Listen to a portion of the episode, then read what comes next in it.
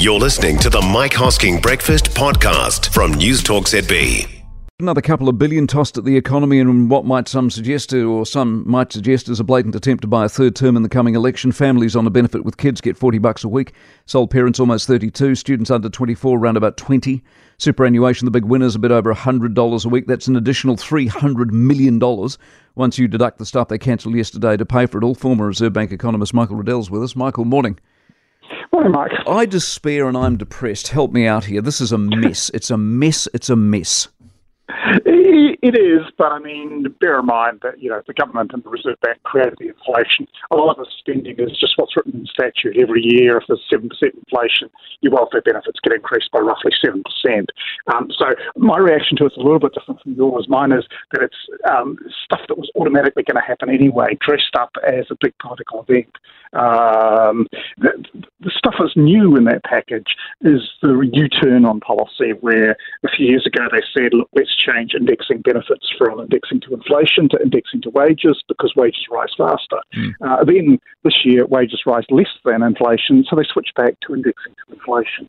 Um, that alone is costing another 300 million. That's permanently lifting the real level of um, welfare benefits. Um, and, you know, that, that, just seems quite unfortunate in an environment where um, it's easy to get jobs um, and where productivity has been lagging badly. Exactly. You can't years. have a country, Michael, where the worker gets less than the beneficiary. It doesn't no, work. That's true. We're not at that point uh, yet. Uh, no, I mean in terms of increases. The, wage, the, the wage earner at the moment is going backwards compared to inflation, whereas the beneficiary is equaling inflation.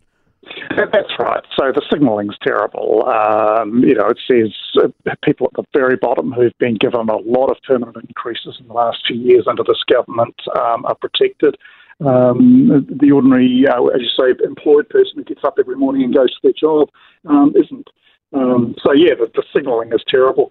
Um, at the margin, it will add a bit more to um, inflationary pressures. It will worsen the problems, um, but you know, as you say, mostly it looks like political signalling. And despite the fact that it was going to happen because those are the rules, uh, how do you break a wage price spiral, which is exactly what we've got, by giving out more money? I think he's at the core of a wage price spiral at the moment, partly because exactly as we were just talking about, right, wages are rising by less than inflation. Um, I mean, I think in the end, what you do is the inflation we've got is a reflection of excess demand, a Reserve Bank that made a big mistake and allowed the economy to run far too hot.